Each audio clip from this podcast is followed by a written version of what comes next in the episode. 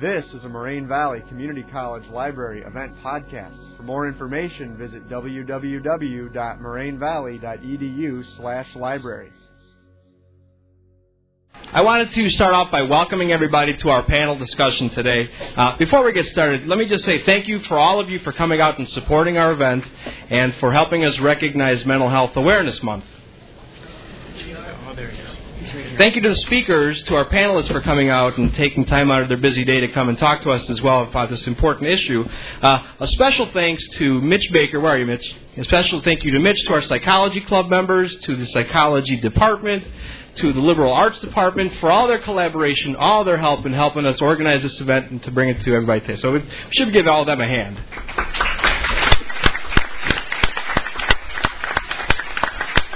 A second round for the library for helping set up this beautiful panel discussion. Now, our panel discussion today is going to be uh, addressing the issues of mental illness and campus violence, which I'm sure you all read the news. Uh, we've had two uh, very large incidents in, within the past year, one an hour away from here at Northern Illinois. So I believe it's an issue that's worth addressing here on our campus because I'm seeing everybody from the audience. I have to assume either you teach here, you work here, or you go to school here, right? So it clearly affects us. So I think it's something worth addressing. Some of the things that we're going to talk about today uh, are, in particular, how do we prevent? What preventative measures does our college take? Like safety measures. Uh, how are we able to recognize some problems that either students or staff may be experiencing? And also, if you are having issues, where can you get help? And how can those issues be addressed for you on our campus. And lastly, we're going to talk about also medications and how that interacts with mental illness. Now, uh, mental illness is a very, very common experience. Uh, if anybody was here for our session last year, it can be also one of the most misunderstood. So I definitely don't want. Uh, we definitely want to talk about the myths versus reality because we don't want anybody walking out of here thinking that mentally ill people are dangerous individuals. So, uh, without further ado, let me introduce the panel members and we'll get started. And throughout, as the panel members talk about their uh, topics, I'm probably going to come in the audience, and if you guys have questions, concerns, opinions, just go ahead and raise your hand. We're going to try to get to you as, as best as we can. But what, who we have on our panel is, I'll start all the way to the left. We have David Taylor, and David is uh, professor and department chair of counseling and advising here at our college. Uh, he also leads a variety of workshops uh, related to personal and career development. Sitting next to David, we have a special guest, if you guys want to clap, go ahead. Thank you. All right. Nobody clap, no.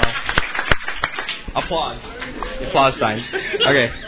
We have uh, sitting next to David uh, a special guest from, from, Northern Illinois. We have Dr. Mickey Sharma, uh, who's the director of Counseling and Student Development Center at Northern Illinois University. And uh, uh, Dr. Sharma was responsible for organizing the 500 volunteers, uh, the counselors that came out to work with all the students after the February shootings. Let's give Dr. Sharma a hand for being here too, for making it all the way out from Northern. We also have sitting next to Dr. Sharma Mary Hughes, who is a professor of nursing here at our college. Uh, Mary, yeah, Mary.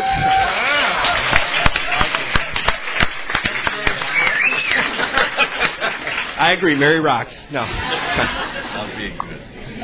Mary is a psychiatric nurse. She's a psychiatric nurse. Has worked with uh, several clients, and uh, and uh, talking to her today, she uh, has been a nurse for uh, over 35 years. So she has brings a lot of experience to our panel today. Let's give Mary another hand. Sitting next to Mary, we have uh, our own police chief, Patrick, uh, uh, police chief Patrick O'Connor, and uh, uh, Chief O'Connor has served in law enforcement for over 30 years as well, and has a lot of experience, and will be able to tell us about some of the safety measures that our campus is taking. Thank you for being here. Chief. And lastly, from Tinley Park Mental Health Center, we have Dr. Robert Eisinga, who's the chief psychologist at Tinley Park, also the director of forensic services at Tinley Park for over 20 years. Dr. Eisinga brings to our panel uh, 35 years of experience with the Department of Human Services and has also testified on more than 800 uh, psychiatric commitment hearings as well.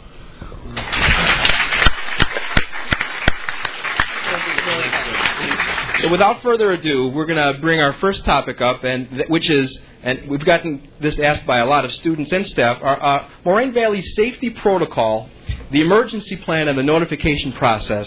And uh, Chief O'Connor, we're going to ask that you address this particular topic. Well, thank you for asking me to be here today. And, and every time I get a chance to reach out to staff and student, I think it's important. Uh, most of you know that I've talked to before is that I've spent 32 years in law enforcement, and, and I was a municipal chief. Uh, I've just been here for the last year, and one of the things that we looked at, uh, both myself and, and administration, we got here is how do we get things done. And I think it was unique that I came here directly from municipal sector four days after Virginia Tech. So I uh, I woke up very quickly to uh, campus concerns. And and as we looked at our disaster plan, you know, notification. This is well before the northern issue. Notification was was paramount because as you look back over campus violence issues, communication has never been one of those issues that we as campuses have done very well. Uh, if in fact you go from building to building, uh, you really don't know what's going on in the other building. And one of the things we had looked at is how do we reach out to all of you uh, and, and let you know what's going on in the college. So we had a, a, a general re- review of the police procedures. And we've entered into intergovernmental agreements uh, with all of our neighbors uh, through the state ILEAS program. Uh, and what we that basically means is with a single phone call, uh, there's an activation for all my neighbors. So if in fact we ever did have a, a violence issue on this campus, my officers would respond in an active shooter situation to handle the active shooter but then I've got all my staff and students who, who don't know what's going on. Well, first thing that's going to happen is realistically, my neighbors are going to come down to pre-positioned positions and they're going to handle issues while we deal with the shooter issue. Then the next issue you're going to be deal with is campus-wide communication. Uh, one of the things that I'm a, the biggest proponent of is is is keeping it simple. Uh, and what we we did is we had a campus PA system here when I came. Uh, and it reached out to many spots of the campus. But it didn't reach out to all the spots in the campus. And we brought some speakers into the system in the common ways. We've balanced the speakers off. We've put this obnoxious tone that comes through the speakers to get your attention because we all know, and uh, me teaching here for seven or eight years before I got here, recognized that the first thing a, a, a teacher tells you to do in your classroom is to shut off your cell phones. Uh, so, you know, as I glance down, I'm not ridiculous, and I recognize with all those text messages going back and forth that the phone messages aren't ringing, but they're shaking on your leg or your hip or in your purse. So uh, we look towards texting you and the text capability, and that's being developed right now. We have an instant messenger service. In other words, we can send out a broad telephone message. Well, because I've seen all those heads bobbing up and down while the phones have been silenced, I recognize that you're still taking phone calls. Uh, so I recognize that not only the professors, but also the students in the classroom will also have the opportunity, if they don't hear the PA speaker, to also accept phone calls and text messages. So we've looked at kind of a three-pronged system in terms of not only being able to announce it publicly and the common ways out in the courtyards, but we also want to reach into the classrooms itself. Our director of uh, uh, information technology and I have talked, and, and, and Jack is, is working towards being able to take control of your desktops on your computers.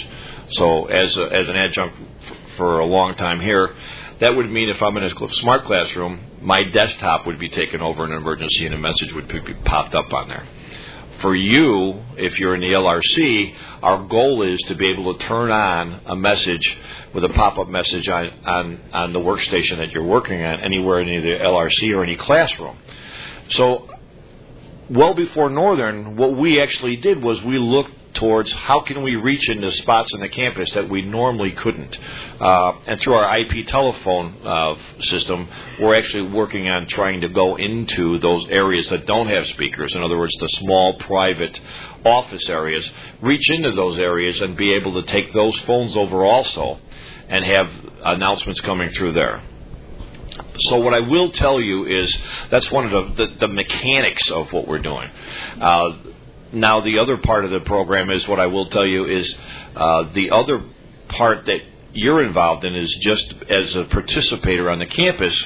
you're part of the early warning and protection system. So we're going to get in that when we talk a little bit later in terms of we have to reach out to you. You know, our armed officers and our community service officers in the buildings can't do anything if you don't speak to us. And both counseling and also the police department and the dean's office have been working towards threat assessments.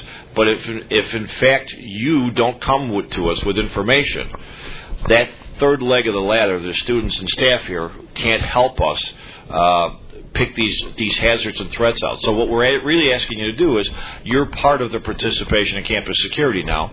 And just to round this off without going too far, I would say that as staff members and as students here, and even as uh, resident visitors who come in maybe use our facilities, if you don't see something that's not right, any red phone in this campus will go directly to the police department. Any 911 phone call from your text will bounce from Southwest Central Dispatch to my front desk, and we will be able to handle those emergencies. But reach out.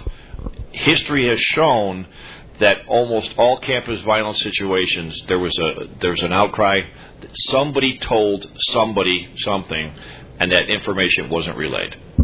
Chief, if I can ask, uh, when you say that something is noticed, what, uh, can you speak to what is the comment, let's say, because my threshold of what might be concerning might not be concerning to somebody else, let's say here in the audience. Like, if somebody hears something that another student says, like blowing up a building, or I'm going to come in here and really harm that person, is that, I mean, obviously that's pretty extreme. Is there anything less extreme that we should be reporting?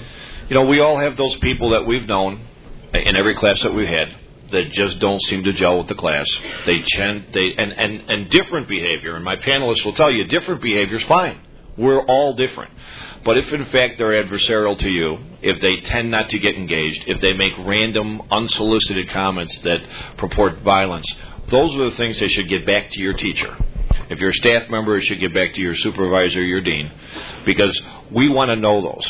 Uh, we we keep that information confidential, and I'll be honest with you, I've dealt with a few of them since I've been here, uh, and and we can mitigate them, and that's why we're working closely with counseling, and we're working very close with the dean's office. Is the fact that it that's not a life or death sentence here at the college, but it allows us to get people engaged so they can get help. And the object in the game, and you're going to hear this from the other panelists, is we want you to be successful here, but to be successful, staff members and students have to let their fellow students be successful. In, other words, if they need help, we got to bring that help to them. Chief, thank you, thank you very much. Uh, we're going to ask our, uh, our, our second speaker for the second topic, and this one's going to be directed for Dr. Sharma. Dr. Sharma, would you be able to share with our audience uh, the experience a few months ago at Northern Illinois University uh, during the incident and the climate at that time. And uh, and to piggyback off of that, what services were the students at Northern seeking then and now? Okay, well, I, I could probably talk for a couple loaded hours question, about loaded question. about some of those things. Let me start out by uh, sharing with you, from my perspective, what I experienced, what occurred on 214 on our campus. Um, I was in a meeting with one of my staff members, and the phone rang, and I didn't get it. I don't answer the phone when I'm meeting with someone one on one. And then my assistant director came to my door, and he knocked and walked in. Now that's unusual. Usually, if I'm in a meeting, someone will knock and they'll wait. But he knocked and entered, and he said that a student had just completed his appointment at the counseling center, had left the building, and couldn't get across the street because there'd been a shooting in the student union. He came back into the counseling center. So I looked out the window and started ringing some phones to try to figure out what was happening. And when I talked to a colleague across the hall, she didn't say hello when she answered the phone. She answered the phone by saying, Mickey, is it true? Now, one of our assistant vice presidents is in our building. And then she told me that he had gone across campus to DuSable, which is next to Cole Hall. Once I heard that that had happened, I knew that something very terrible had occurred on our campus. I then um, got a call. We have a crisis response team of which I'm a member, and the message I got was, uh, "Please report to Altgeld in the vice president's wing where the team meets. Uh, come to Altgeld if you're able." At this point, this is the only information I have. If I'm able, I don't know what has happened yet. And at this point in my building, which is primarily student affairs departments, the scene was getting pretty chaotic. A lot of students had congregated in the building, staff members were in there, information was floating around. So I was trying to reach this assistant vice president, and at this time my cell phone was no longer getting service. and I got a handwritten message that this individual wanted to speak with me. So I was able to get to a landline and speak to him. And when I spoke to him, he confirmed that the shooting had happened and gave me a, a, number of victims that he had at that time, but that the shooter was down. And that was confirmed from police that the shooter was down. So that I was then able to brief my staff. And uh, James Brunson, who's assistant vice president, came back to the building, and he and I tried to do what we could with some of this chaos going on in our building and then move over to the vice president's wing to start working on emergency response. Now, Cole Hall, where the shooting occurred, is a classroom building. One of the there are many differences and similarities between our event and what happened at Virginia Tech. One of those is that at Tech the buildings had been locked, and so people couldn't escape or get out on our campus, nothing was locked, so people were immediately scattering outside, which means that you had individuals who were in the classroom as well as people who were victims of the shooting running across campus. Some of them were redirected into Neptune, which is a residence hall right next to Cole Hall. So you had people who were injured into Neptune Hall, which is a residence hall, and these are people who are injured and who are bleeding. So then rumors had started floating that there was a second shooter in Neptune. Now that started because there were people who were injured in Neptune, but there was no second shooter. So what we did in the immediacy is I moved over to start working on the university crisis response. Uh, our counseling center staff started getting dispatched to different parts of the campus, always going in uh, multiple pairs. So we had staff go over to Neptune because we had individuals who were upset over there. Cole Hall was in a protected region, so no one could get close to that. Um, and we also had staff go into the Holmes Student Center, which is our student union, and we started setting up remote counseling areas for students. As these people scattered across campus, within 10 to 15 minutes, counselors on the staff at, at, at, my office were interacting with students who were in that classroom within 10 minutes or so. Because, as I said, they had scattered. I was getting calls from across campus from faculty who said, This person is in our building, was in the classroom, now wants to go home, but we're concerned about this person just leaving right now. So we were starting to provide mental health services at pockets across campus individuals were transported to Kishwaukee Hospital, uh, which is the closest hospital to DeKalb, and we had a staff member out there before the evening was uh, completed. We had uh, over 100 students and faculty and staff who had congregated the hospital to receive news. Uh, as you're well aware, for at least five individuals, that news was devastating for five families. Um, we continued to, to work through that day and through the evening. The Count Center remained open for students until um, well into the later part of the evening. We had counselors come and join us from the University of Illinois Chicago's campus as well as from a local community mental health center. Uh, the next day, I organized a orientation for volunteers, and we, in less than 12 hours' notice, had I think about 35 people, clinicians from across the DeKalb and Chicagoland area come to assist us on that day, bearing in mind that classes were canceled that day and through the next week. And so on that next day, February 15th, we had counselors in every single residence hall on campus. And they were kind of going door to door and checking on students who were there. We were also there in every residence hall on the 14th through the evening most students on the 14th through the evening chose to go home. Um, some parents were coming to pick up their students. Other students were going, trying to go home. Some students wanted to stay, and mom and dad did not want them to stay, and kind of going through that. The university made a decision to not have classes for an entire week, which was the right decision and that allowed uh, a couple things to happen.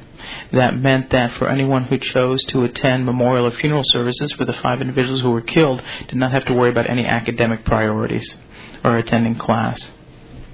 It allowed us to focus during the week of healing, as our president called it, on the needs of the faculty and staff so while classes were closed that whole week, the university reopened officially on Tuesday.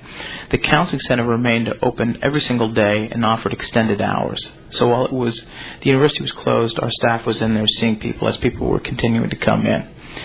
So during that initial week, we met myself and my counterparts from Virginia Tech and the University of Arkansas uh, came to campus and joined me, and the three of us provided uh, sessions for every faculty member, frontline staff, and teaching assistants on how to return to the classroom and how to manage this.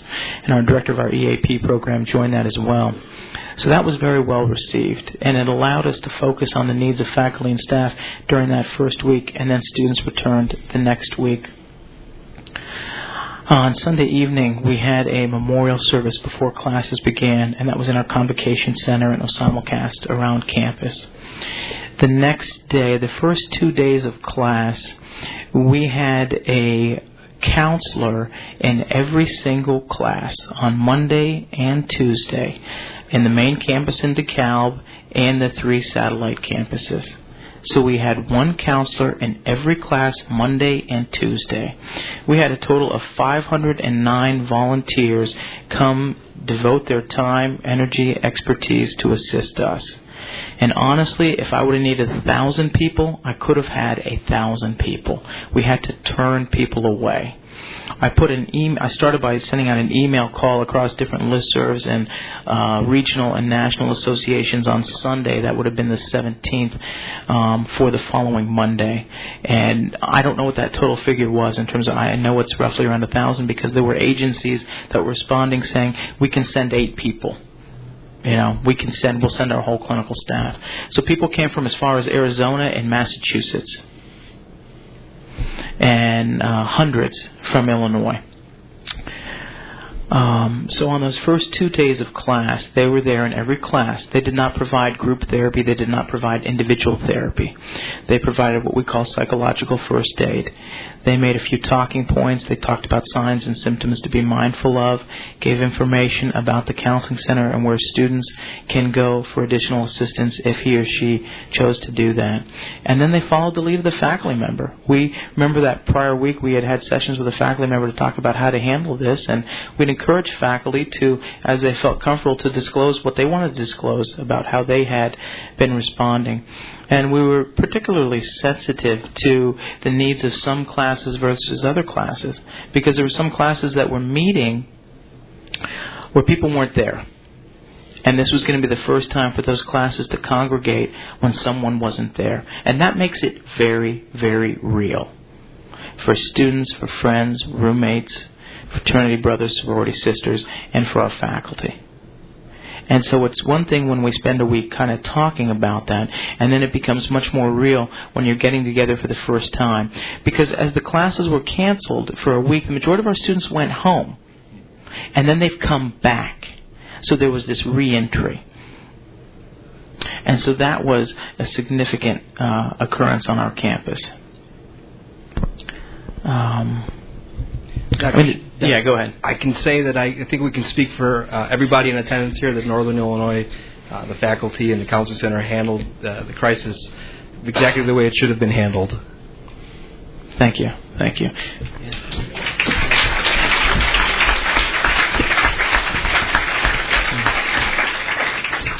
As you were saying, your students are still receiving services. Right. We um, so the students who, who've come in, um, we have paid uh, most particular attention to those students most directly impacted, as well as those in most acute distress. When you have a situation like this, we've seen a number of responses from our students. Obviously, the people who were in and around Cole Hall have experienced a very real trauma. You know, one thing that I think where a light bulb went up for us is we've remained in contact with our friends at Virginia Tech who've been so helpful. And it hasn't just been myself talking my counterpart, but our president, legal counsel, career services director, athletics director, secretaries. Everybody from Tech has reached out to their counterparts, and that's been helpful. But one thing that they said to us that was very powerful was, You have witnesses. Their incident was contained within a building we had people scatter across campus and run into other buildings. So in that way, many, many more people were impacted by this. So we were dealing with people who've been directly impacted and their traumatic reactions, which can be concentration, sleep, appetite, other types of disruptions. Then we have other students who've come in who were not around Cole Hall, um, but may have had their own kind of trauma history or past violence or are struggling with something else but doing okay, and all of this just pushed them really kind of over the edge, and they're dealing with that. Um, we have other students who are have over the last couple months have had personal issues unrelated to 214, but do not feel comfortable talking about that with anyone because I think they're judging their emotional response. Like, I have this issue going on in my personal life, but this is not worthy of talking about because we've got other people on our campus who are killed. So I'm having trouble academics with my academics because this is going on, but I shouldn't talk about that, even though that is a very, you know, serious and significant thing for them. Um, well, Dr. Sharma, thank you very, very much for, for sharing that with us. And, and we turn the, uh, the question, unless there's anything else that you wanted to uh, no, I share as well. Thank you very, very much. Yeah, I, what I always tell my staff is I have a propensity not to shut up, so it's good if someone can take the mic from me.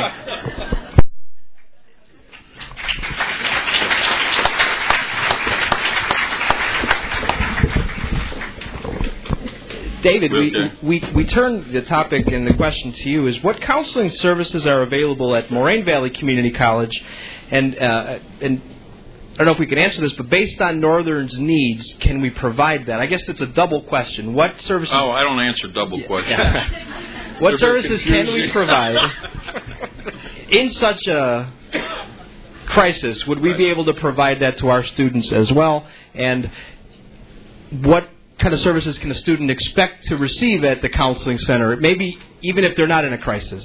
Okay. Well, first of all, right now, I don't think you could expect to receive any because all the counselors are sitting right out here now. There's nobody in a counseling center. But anyway, would you please stand? I'm going to ask the counselors to please stand. Counselors, please stand. Please. Okay. All right. You have Suzanne Cusack, Aphrodite Nema, You have Suzanne Nasser, Linda Brandt, and Sharon Brennan. That, that is a significant portion of our counseling staff. There are some that are not here, uh, but that you are welcome to visit with them, and they are on our on our on our staff. I guess how I'll, I'll try to do this, you know, the counseling center, and what what can you expect? Counseling center is set up on a brief um, counseling model. The attempt is that services are provided with an 8 to 10 session kind of an experience.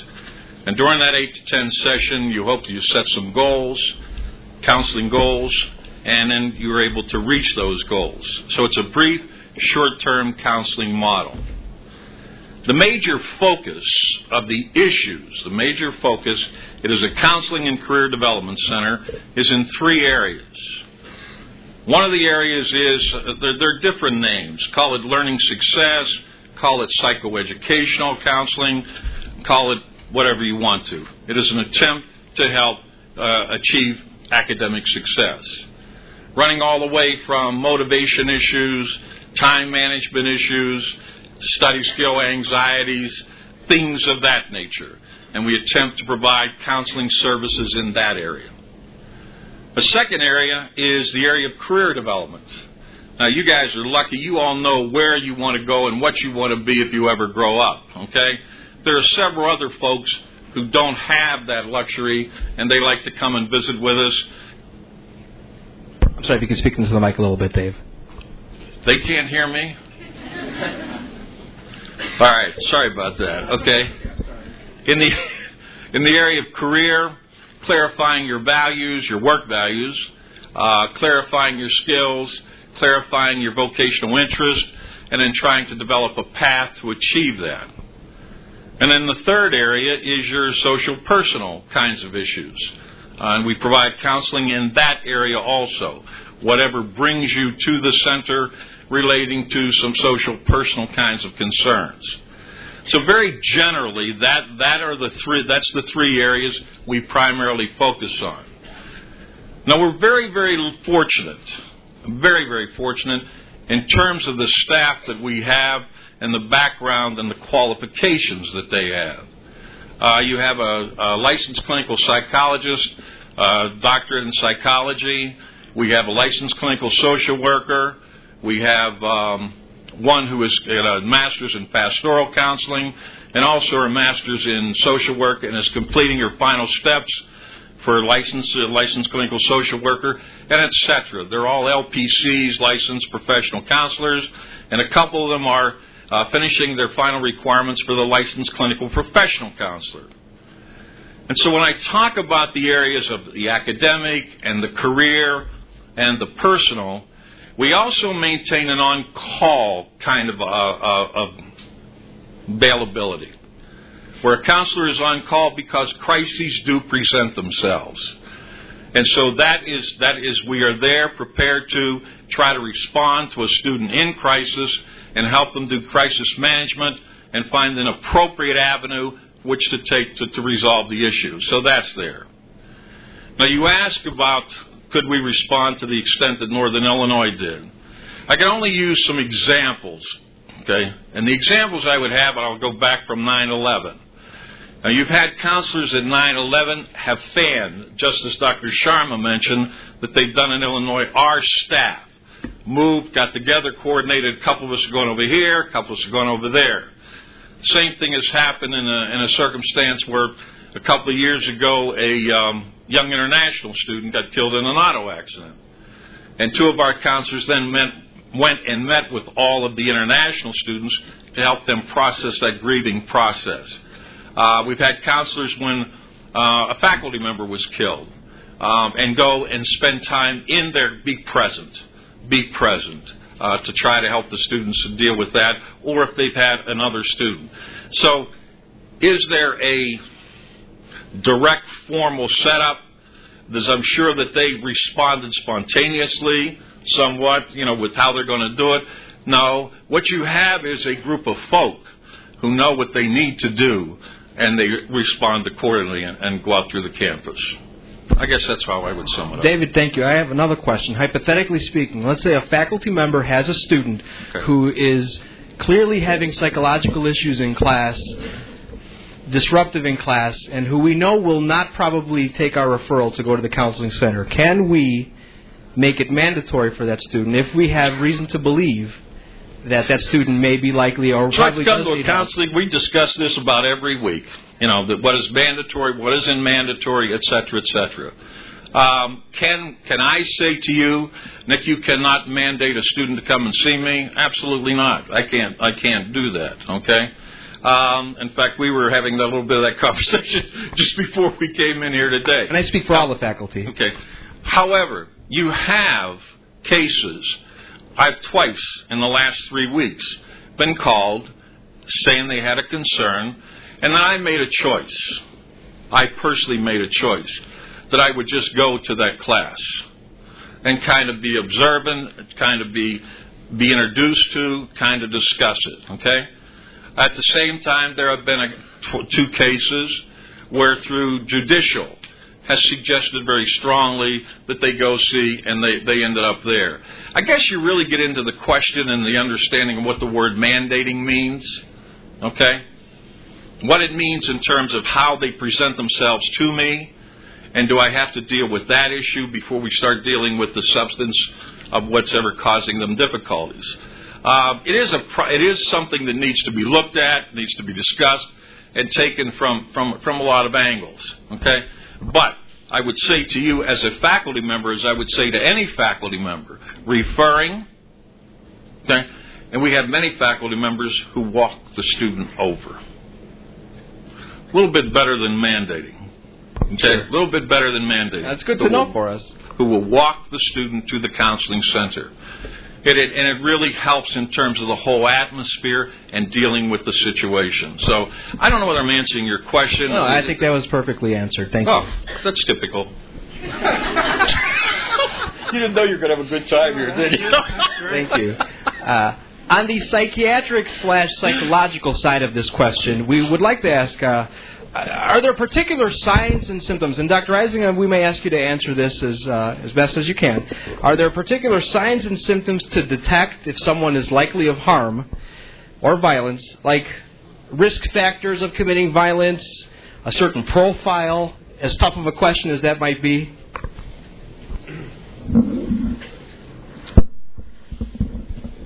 Can you all hear me? Okay. Um, I I think uh, Nick asked me the toughest question of all. Um, you know, the I've been um, working with the chronically mentally ill uh, since I started my career back in the 70s. Uh, I'm working on my 36th year um, with uh, the State uh, Department of Human Services uh, Mental Health Division.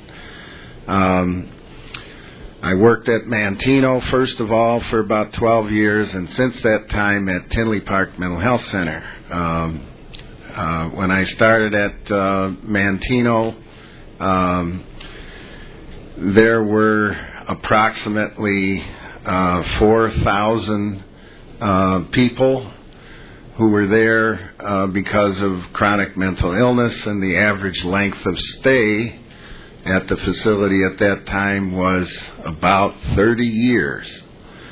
And um, now at Tinley Park, uh, there is an inpatient population of um, just a little under hundred, um, and um, the average length of stay is more like uh, two weeks. Um, so there's been a lot of changes that have occurred, um, and I've had a lot of interesting experiences along the way.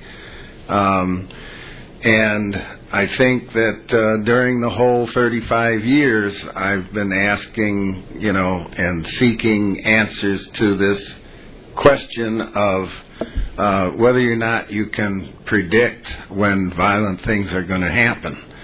Um, and it's, you know, we have uh, mental health uh, laws, we have.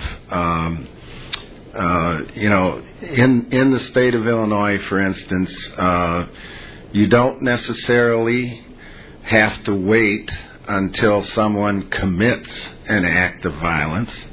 If uh, a threat is made, a significant threat, um, the law does allow that um, person can be uh, held involuntarily for treatment. I guess this now speaks to the that mandatory thing, and I, I like the idea of walking the student over. Um, I get a lot of phone calls uh, from concerned relatives, uh, most of them perhaps through my contacts with National Alliance for the Mentally Ill uh, chapter, um, where uh, someone is concerned because um, you know uh, someone went off their medication uh, for uh, treatment for a mental illness, uh, treatment that they had previously had. Um, they're not uh, currently in need of an inpatient, or, or they have been discharged from an inpatient setting. Now they went off their medication and now the family begins to see some deterioration. They try to walk them over to the mental health center, but they won't go. And uh, they call the police, and the police say, well, there's nothing they can do. And um, so then what can they do? Well, there is one provision, um, and that provision is um, if uh, a petition can be prepared and uh, a uh, brief hearing is held in which uh, the judge is given uh, sufficient evidence to find probable cause, then a person can be ordered into a detention and examination. But there's very strict limits on this because uh, we don't want to violate anyone's liberty. Um, and we don't want to. Well, let me put it this way: we don't want any false positives, and uh, when it comes to the issue of being able to predict uh, whether violence is going to occur, um, this is a big problem because we're talking about something that has a very low incidence. any anyone who uh, who has gotten into uh, the mathematics side of this, uh, looking at statistics, um, it's very difficult to predict uh, something that is a low incidence behavior. And what are we talking about? Low incidence. In the first place, uh, if you take, for instance, the um, diagnosis of major mental illness like schizophrenia, well, you're talking about only two people out of a hundred that even have it. Um, and maybe you can add two more out of a hundred if you add bipolar. And then you can add a few more if you talk about drug induced mood disorders and things like that. But still, you're talking about a small population. And then, in addition to that, if you want to talk about who has the potential for violence, not all those people who have a diagnosis of mental illness have violence. Uh, there's been a lot of work put into trying to sort out um, who is potential for violence. Um, and the the finding uh, there, there's been lots of attempts by means of psychological testing, for instance. Um, so what have we come up with? Well, um, we don't really have any psychological tests that are really good at predicting. Um, our best predictor turns out to be history of previous violence. And, and that's notable because when we talk about some of these incidents of campus violence that have caused us concern, there wasn't any previous history, at least not of violence. There may have been some history of uh, expression of need, and uh, if we look at studies uh, of high school incidents, for instance, uh, uh, that were done by the uh, um, the Secret Service um, Safe Schools Initiative, they looked at 37 cases of violence in, in high schools, um, and um, most of these people were not uh, diagnosed with some kind of illness. Um, most of these people did uh, convey some kind of, uh, you know, they told somebody that they were planning to do something. That's what the chief was saying. Right. And um, um, but they the the people they told were uh, peers, other kids, and uh, that information never got passed to an adult. Had uh, it, it would have possibly prevented something from happening. Right. So, Dr. Eisinger, what you're saying is that the mentally ill population is has a very low incidence, actually, of violence. Right. However, Um, if you have one who is mentally ill and has shown violence in the past, that is what is going to be our predictor, or a Uh, better predictor. Right. Uh, I was going to add one more thing along that line. Uh, where we have looked through all of our tests and measurements for uh, things that do show some uh, statistical prediction capability, the thing that we were able to find is not, uh, you know, symptoms of schizophrenia, not symptoms of uh, bipolar manic or bipolar depressed even, um, but actually uh, the uh, psychopathy checklist was the only instrument that showed some predictive power.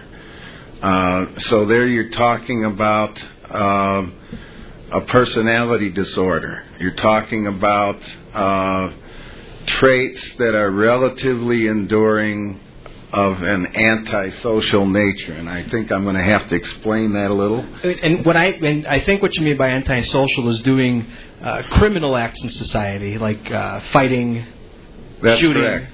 That's correct. Um, you know, th- these are are features like um, at what age did the person first get in trouble for violating the law?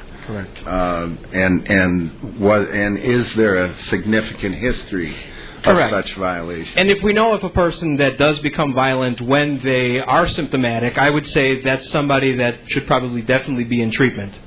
And speaking of treatment as well, Dr. Eisinger, thank you very much for your insights. Uh,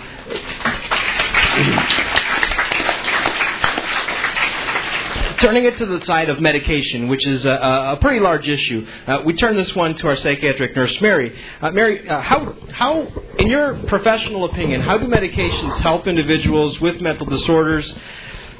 And also, is it likely for them to become aggressive with certain medications? I know that's also a very tough question.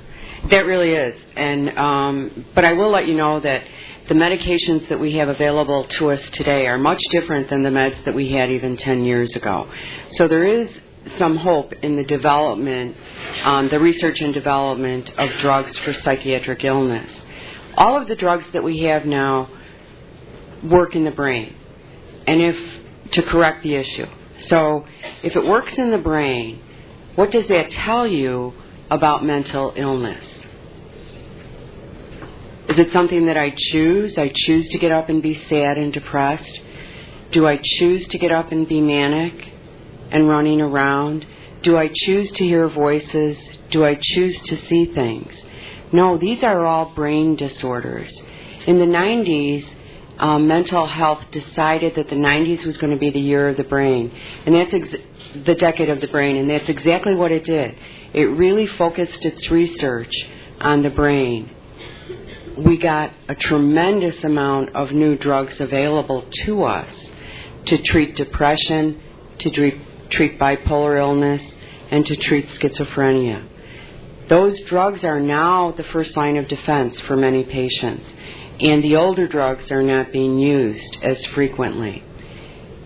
All of the drugs across every classification the anti anxiety, the antidepressants, the antipsychotics, and the mood stabilizers come with horrific side effects.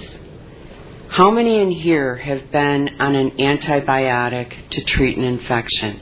Just raise your hand. Okay. How many stopped taking the antibiotic once they felt better? Most everybody does stop taking the medication once they start feeling better. Very similar to a patient diagnosed with a mental illness. Once you start feeling better and you're handling situations better, you tend not to take your medication. Does that mean that violence is going to occur? The research um, indicates based on what medications that you're taking. If you're taking antipsychotic medication and you were taking it because you were hearing voices and you were paranoid and you were becoming aggressive, yes, predictably you will become aggressive again off of your medication. There is some research out there to suggest that once you start taking an antidepressant, that you will become yourself suicidal. That's those are small studies, um, and I'm I'm not I'm not convinced of those yet. So I, I, I think that the that's still open, you know, for research. By far, um, medication has been um, the number one treatment um, for mental illness in the United States. And I just want, I just, I, I need to say this, that in the late 50s, and Dr. Izinga will certainly bear this out, in the late 50s, um, Illinois was very instrumental in the development of the antipsychotic medications through the Illinois Institute of Psychiatric Research, which is um, down around the medical center campus. Um, we held the number one position in the states for mental health and mental health care until around um, the late 60s, early 70s. And then we slowly dropped. We now rank out of our 50 states number 48 in mental health care. Um, I know that our state facility, because of people like Dr. Ozinga and other staff members who have been there for a very long time, do the very best they can with what they have. I can't imagine if they had even a little bit more how much better we could be doing. Um, and that's something that your politicians need to take a look at. I just had to get that in. Thank you. No, thank you. Thank you. You're right.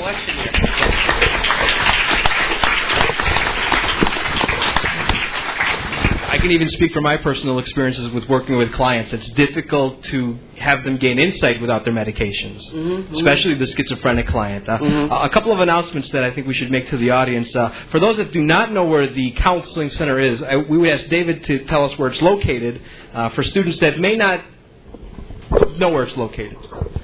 It's over at the College Center. Get down and get something to eat, come upstairs, and we'll take care of you. It's over at the College Center on the second floor. Uh, we're going to open up questions to the audience, but before we do that, I would like uh, uh, uh, Chief O'Connor had uh, wanted to make a statement to our audience as well. Just as a real quick wrap up of the comments that you just hit here, and I think it's really important. Um, I'm going to tell you, after 32 years of law enforcement, we're the people who respond to deal with the issues as they pop up, uh, and that can be any any time, day or night.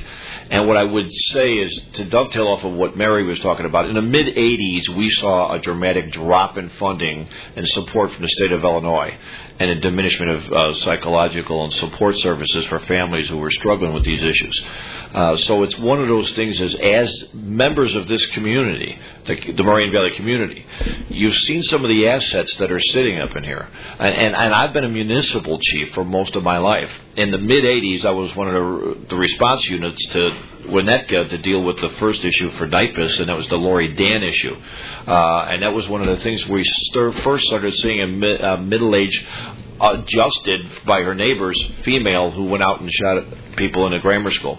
And I think when we saw that, we basically saw that that family had written her off and allowed her to function on her own because there's no supports.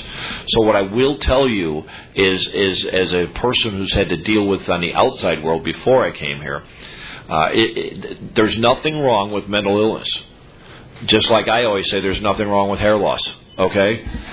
We're going to struggle with this in our lives, and if we ignore it, not only will I get a sunburn, but somebody else in your family is going to be left alone to deal with these issues. So, what we basically want to do as a police officer, I want to tell you don't stop medicating yourself without going back and seeing somebody, mm-hmm. because most of the shooters, the history is they stopped medicating themselves.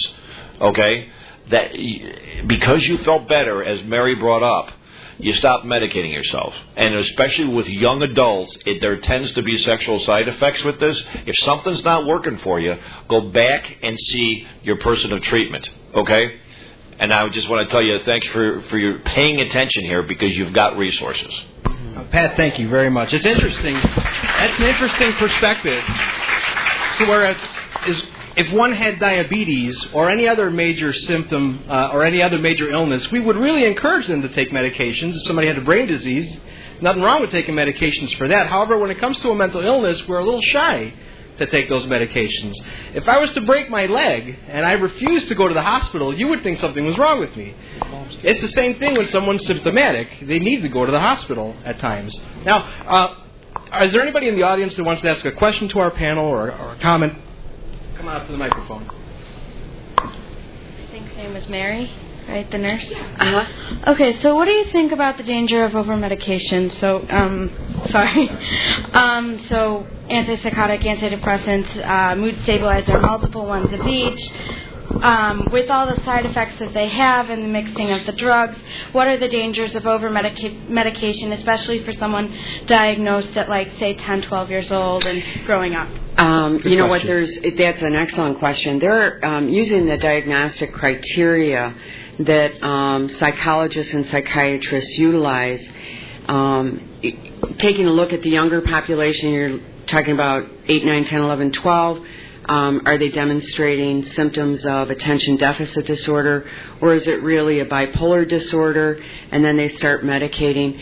Um, some of the medications that we have have been tested in the pediatric population, and they can be taken by pediatric patients.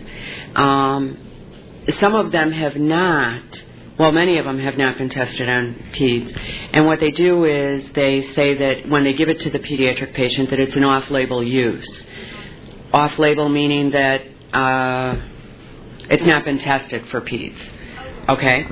Um, it's when you get um, adolescents, young adults, middle aged adults, and even the elderly where we start mixing medications. I would really recommend that if that were being done by a family practitioner or someone in general practice, that you seek the expertise of a psychiatrist, a board certified psychiatrist. That it's one thing to be getting, you know, a Xanax or an Ativan from your family physician, and it's a whole other ball game to be getting um, some of the antipsychotics like risperidol, um, lithium as a mood stabilizer from your family practice person. I think that they need to be seen by um, board certified psychiatrists. And then they they titer they titrate those drugs according to the patient's symptoms. So hopefully they're not over medicated. But there will be a window when they're over medicated until they can get a maintenance dose going on some of the medications. And the medications, they don't work like right away. Like if I'm going to take an antidepressant and I go home, you know, and I take it tomorrow, I'm, it's not going to work for like 21 days, sometimes up to um, four to six weeks. So you have to give the medications time to act too. I think that's an excellent point. I think with those types of medications, a psychiatrist definitely needs to be consulted because as good as our family physicians are, they might give those medications as well. Mm-hmm. You know? And I know they believe that they're competent, but I believe that those medications should be given by a psych doctor. Mm-hmm. Uh, we have another question. Uh, Dr. Eisinger? I, I, just wanted to interject a quick uh, comment to both Chief O'Connor's and, and Mary's uh, observations. Um, the um, observation that uh, uh, people go off their medications, um, and the, the, comment I wanted to make is that those who do, do go off their medications um, are really the ones who are self-medicating. Oh yeah. Um, and it's better, you know, uh, to have um, the doctor uh, monitor and supervise that. Um, it has a lot to do with uh, not just uh, you know those few incidents that we see of, of campus violence, but it has an awful lot to do with recidivism for uh, those state hospitals I work in as well. So um, keep keep up with your doctor. Don't do it yourself. Absolutely, and, and definitely don't self medicate. Thank you, Dr. Eisinger. We have another question right here, and then I have a comment in the back as well. Hi, this uh, question's for Dr. Sharma. I wanted to ask you a little bit about um, if you can speak more about the crisis management team that you have on campus, um, the functions, the, the, functions of that group, the composition of that group, uh, responsibilities, things of that nature. We're on campus here. We formed one, and we're trying to work out all the kinks of, of that. So it would be nice to hear from you what your crisis management team looks like. Okay, so what I'm referring to is what we call the CRT Crisis Response Team. There's also an emergency management team that's larger scale that comes out of the president's office. What I'm what I'm referring to is a crisis response team, CRT, which is housed in the Division of Student Affairs. So this committee reports to the Vice President of Student Affairs. It is chaired by the Associate Vice President of Student Affairs. And then the standing members are all of the Assistant Vice Presidents of Student Affairs. And then the directors from the Counseling Center, Housing and Dining, Commuter and Non-Traditional Students Office, Judicial Affairs. Okay, and I think we're actually going to start including the director from uh, student involvement and leadership as well. Now, this committee meets in response to any type of crisis situation that has a larger impact. So, we had a flood in August that caused the university closure. Um, it meant student deaths. We meet uh, there was the threat posted in December that caused closure for a day, and then we were kind of meeting around the clock after 214. Yeah, so the composition of your team is going to look a little bit differently than ours because we're not um, a residential campus. So you have like members of your committee consist of um, residential folks, dining, things of that nature. So our composition might be a little bit different. Does the committee take reports, um, like, um, how do I put this? From faculty, like about a student's writing or about um, you know, disruptive behavior in the classroom? How do you filter out which reports come down okay. to the committee? What we have developed is that the Office of Judicial Affairs has become the repository of information. Okay? So that anytime there's any type of report, I would call it of a student of concern in terms of what you're describing. Multiple people may get that information, but we always centralize it back to judicial affairs. So that's the one office where everything can be connected. This was one of the things that came out of the governor's panel report from Virginia Tech that you need to have on your campus some centralized area where you have multiple data sorts on one student that it's all going to the same place so things can get connected. All right? So that's judicial affairs on our office. But some of these examples you're talking about, student of concern in the classroom, disturbed writings, I may take those calls directly, and that has happened, and then we'll advise faculty members on how he or she should respond to the student. Dr. Sharma, thank you for answering the question. Uh, I have a comment back here, and then this young lady in front of me here. I just wanted to comment on, uh, you know, the various um, uh, reference to taking medications and making sure following, uh, you know, the regimen, uh, you know, as uh, prescribed by the doctor. Yeah, I'm not undermining that, but as a psychologist, uh, and having worked in a clinical setting and uh, with ADHD population, we should not uh, downplay the effects of getting the appropriate therapy along with it.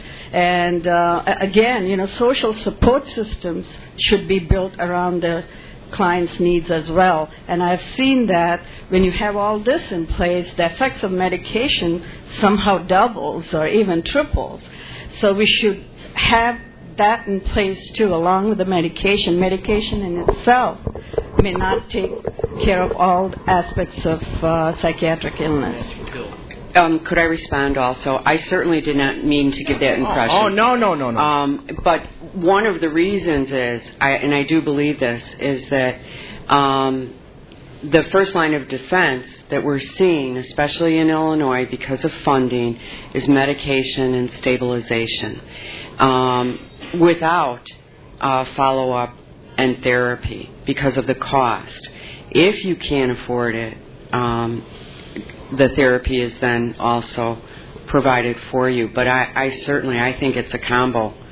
I really do of services. It's always best coupled with both. I oh most definitely, definitely agree. We have a, a, a question right here as well. Um, okay. Um, I'm not sure exactly who this should be directed to, but um, it's more a question of if such campus violence is on the rise and we have so few studies on it, what's being done now to study and to prevent campus violence? Francine? Here, here. Take the microphone. Had the opportunity to serve on Governor Blagojevich's task force on campus security. And, you know, I mean, I'll let, let you field that question, but you see, you should you should know, right, that Illinois, even before the shootings at Northern, right after Virginia Tech shootings, the governor had created a statewide task force on campus security. I'm a retired psychology professor from Moraine Valley Community College. I retired two years ago. My name's Francine Smaluka. And I was concerned about these problems while I was teaching here. And then when I retired, see, have all that time. So I just want to say that, and I also I'm the social responsibility chair for the Illinois Psychological Association, the IPA. And see, we also have a task force within our IPA group that's looking at this. So, so there are people looking at those things. If you want to talk to me later, I'd be happy to talk to you. Uh, uh, in an article that was published last year that was tracking school related shootings, especially in higher education, from 1966 through 2007, there were 88 uh, people killed on colleges and universities. Now, that's a lot of people, 88 people killed. But through 2007, that figure of 88, over half of them occurred in two incidences Virginia Tech and 1966 at Texas at the Bell Tower. All right, now, the flip side of that is in some ways it feels like we have to restart the clock of counting these incidences back at Columbine because these things are continuing to occur. In the last three weeks, we've had eight schools closed because of threats. We've had two threats on our campus in the last two weeks, um, which is causing a resurgence of just emotional and reactions. And um, unfortunately, it's becoming part of the culture that students today are growing up with. And, you know, my concern is that people will get desensitized to threats and not take them seriously because they should be taken seriously. So I think at both local, regional, and national levels, what you're asking about is being studied and looked at, both from a psychological as well as from, I think, security and law enforcement perspectives. Chief? Bureau of Justice has done a study on this, and, and they're not escalating.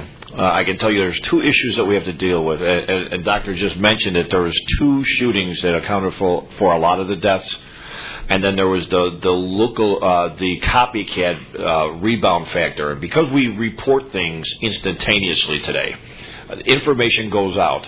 Uh, and, and as you saw the situation with Northern and the situation with Virginia Tech, uh, law enforcement, local law enforcement, whether it's on the campus or in the county or whoever's responding, doesn't really have the ability to lock down the way we used to and do an investigation.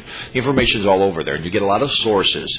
Uh, and then what happens is those people who are marginally uh, aggressive towards their institution will either react in a copycat effect, or we get the threats. And the threats are from I got a bad grade or I can't stand this school or we're going out for pizza tonight and I've got a test. Okay, and that's the, the spectrum that the, the Bureau of Justice is finding in terms of uh, there's a lot of reasons why you're getting school closings, but there's also uh, I wouldn't say a, a, a, rise in them. I would say it, there's actually because of numbers a decrease in the incidents, but there's better reporting so we're getting a rebound effect for longer reporting than we would going back to the, the, the Texas Bell Tower shooting. Chief, I can also add in speaking to Dr. Eisinger yesterday that uh, there is a law in Illinois that does say that does state that an individual that gets hospitalized in a facility in a state hospital, or I'm not even sure in a private hospital, does not have access to guns or should not have access to guns. Now, I'm not sure if that applies I know that applies to the state hospital. However, if hypothetically one was to be hospitalized on the inpatient unit at Christ, would that still apply? Would they be barred from purchasing a weapon? The way the federal, I mean, the state of Illinois Firearms Act acts is if, in fact, you've been institu- institutionalized. And that's the key. There's a lot of these people who have been involved in, in, in possession of firearms that had valid firearms uh, owner identification cards. But the there's supposed to be a report filed with the Illinois State Police which will revoke their right to, to have firearms. The flip side of that, the flip side of that is that keeps a lot of people from going to get treatment that they, they normally have, especially in rural societies that hunting and, and, and, and firearms ownership is a tradition in the family because they're, they're aware of the fact that they're going to lose the ability to have firearms. And then the other issue that you're going to have to deal with is the fact of, uh, you know, we're dealing with gun violence issues across the United States right now. Uh, so if somebody wants to get a gun and they're not supposed to have it, they're going to get it anyway. We have a question right here uh, from this young lady, and then we have uh, a time for just a couple more, and then we will slowly wrap it up. Sarah? Hi, my name is Sarah. I'm just a student of psychology major. I had a question about with the nowadays research in the medicine about psychology. Uh, is it pretty advanced in like um, curing the whole complexity of the mental you know problems that people have. Because sometimes we just come with one problem like he's bipolar or she's bipolar but we don't see all the other little things like depression too anger too anxiety. So is medicine that advanced and up to date? Um, medication for mental illness does not cure the illness. We have no cure for mental illness. Um, medication will um, allow the person to reach a higher level of functioning um, and adaptability, um, but it does not cure mental illness. Thank you, Mary. We have a question here as well. My name's Val, and um, I just had a question in regards to um, if there was a situation here. Us attending today have heard of, now know that there is a loud noise that comes over a system, or a text message that you're trying to, you know, implement. How are the students going to get that information? Is there going to be like an instructor from every class to allow people to sign up, or how are we going to let? Because we hear fire, like the fire drills and stuff. It's every week, or you know, we just know we ignore it. So how would we know when we hear these noises? Like, oh, that's the, you know, something's. That's the question that keeps me up for the 11, last 11 months. How do I talk to all of you? And that's one of the reasons why it was important I'm going to be here. I, I'll be honest with you. I've met some of you around campus. I've been down in the, in the student center and, and, and did a session down there. I have been going out, and most of my, my cohorts, their faculty members, have been starting to see me do sessions for faculty.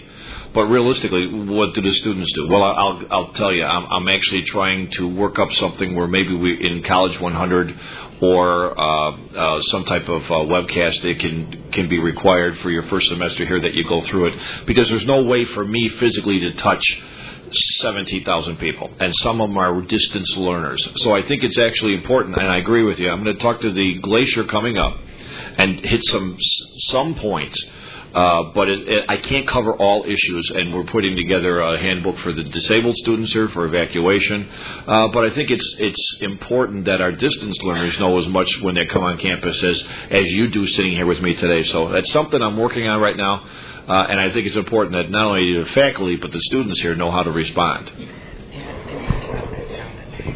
Do You want to know what the the, the siren sounded, sounded like? How do you hear it? Oh, it's it sounds like a squad car in the building okay, with a siren on. If that's what you're going to, oh yeah, you're going to hear it, and then there will be an announcement afterwards. You can't ignore that. It's it's ridiculous. Right, we've heard it. You've heard it. It's, it doesn't sound like anything you've heard before. It sounds like a squad car in your drive in your driveway. Oh yeah. Well, then they hear the announcement that's put out over the PA system. That's that's a precursor to the announcements. It's an attention getter. We installed it specifically to get those doors that are closed and those people who, like me, who is an evening a professor who is just isn't paying attention to what's going out there. It makes us pay attention. So it's another issue to draw your attention to what's being said in the hallways. And again, that's going to be taken care of once we get into the, the phone systems inside all the rooms. So that literally, you won't have to be paying attention. It'll be talking to you from the podium. We have one last comment, and then we're going to have to wrap it up. I know you guys have to get back to your classes. Um, uh, this gentleman right here asked if someone does seek treatment, would that limit them to certain jobs that they'd be able to apply for, like uh, law enforcement?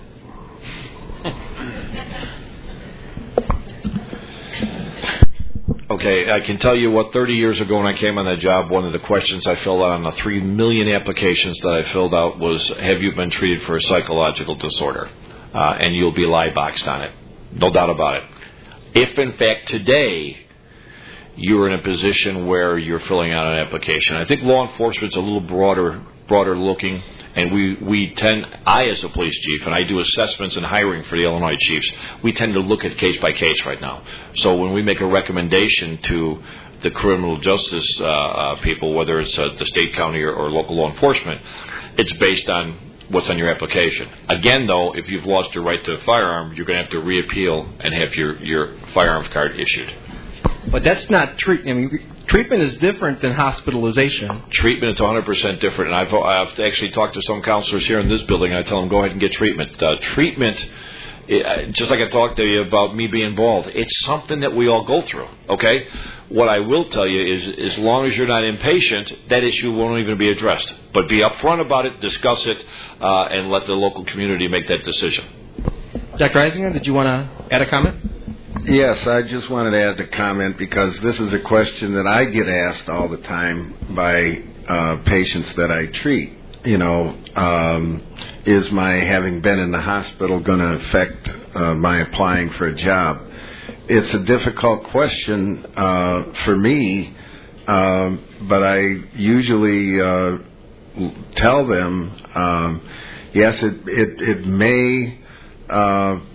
You know, it, it, there is the firearm owner's identification card loss issue, and yes, so if you're applying for a job that requires the use of a gun, uh, you may not be able to get that.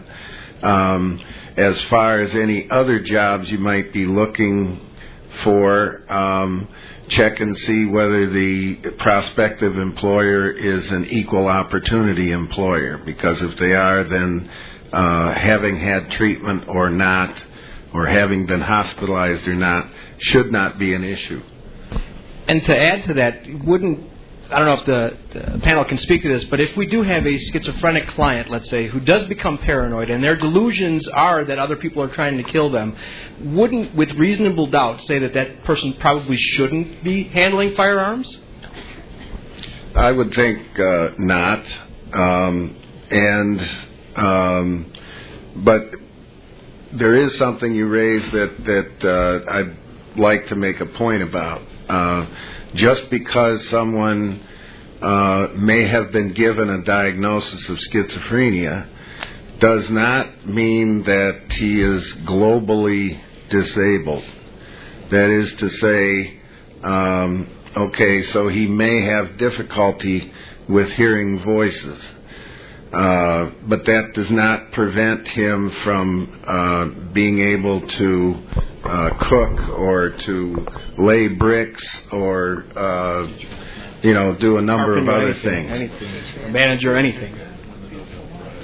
Well, once again, I wanted to thank our panel members for being here. Can, can I just can I just yes, add yes, one thing? Absolutely, absolutely. Dr. Sharma. Uh, Let me just uh, on this because a lot of questions about uh, mental illness and violence. Someone who has a mental illness is more likely to be a victim of a violent crime than they are to commit one. Mm-hmm. They are more likely to be a victim than a perpetrator.